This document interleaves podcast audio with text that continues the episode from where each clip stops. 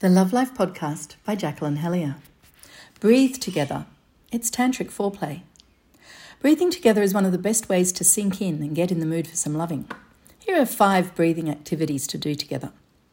For all these activities, you sit opposite each other, and I suggest you play some cool music and do the activity for one song, or two if it requires you to take it in turns. First, alternate breathing. As one breathes in, the other breathes out. You feel the breath travel across from one to the other. If you're having trouble noticing the breath, you can place your hands on each other's chest. 2. Sound the breath. As one breathes out, the other makes a sound.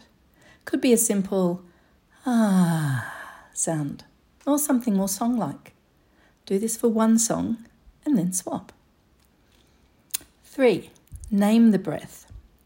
As you breathe out, say the name of your partner. You can take it in turns to do this, with one breathing and saying the name of their partner for, say, five breaths, and then the other doing it for five breaths.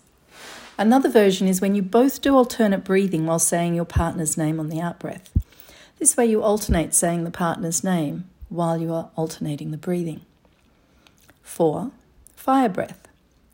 As you breathe in, rock forward on your pelvis so that you move towards each other and relax back on the out breath. You're breathing in and out together, moving towards and back in unison. If this gets quite intense, as it can, make sure you spend time allowing this energy to settle afterwards. And five, kiss the breath. Lean forward and gently bring your lips together, then simply breathe. Keep the movement of your lips and tongue to a minimum, only a little now and again to relax or reposition.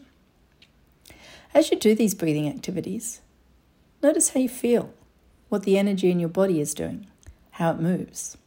These can be lovely activities to do in their own right, or they can be a kind of tantric foreplay, enabling you to connect before moving into more genital lovemaking.